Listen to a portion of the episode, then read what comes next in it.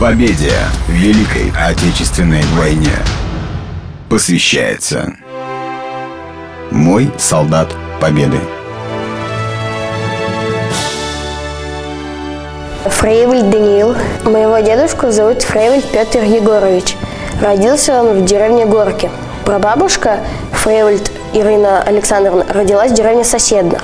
Обе семьи были многодетны, где было по пять детей. Маленького прадедушку угнали в Латвию. Бабушка, она помогала партизанам, ходила на железные дороги и закладывала бомбы.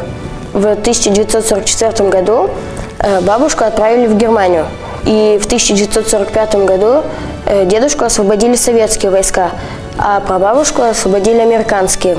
После войны они переехали жить в деревню Марина. Первые годы было жить очень тяжело. Жили в землянке.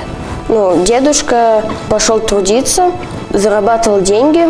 Ну, а прабабушка, она сначала помогала ему, ходила тоже в совхоз э, в авангард. Мы чтим память помним его. Они освободили наш поселок, нашу страну от фашистских захватчиков. Если бы они, то, возможно, нас бы и не было.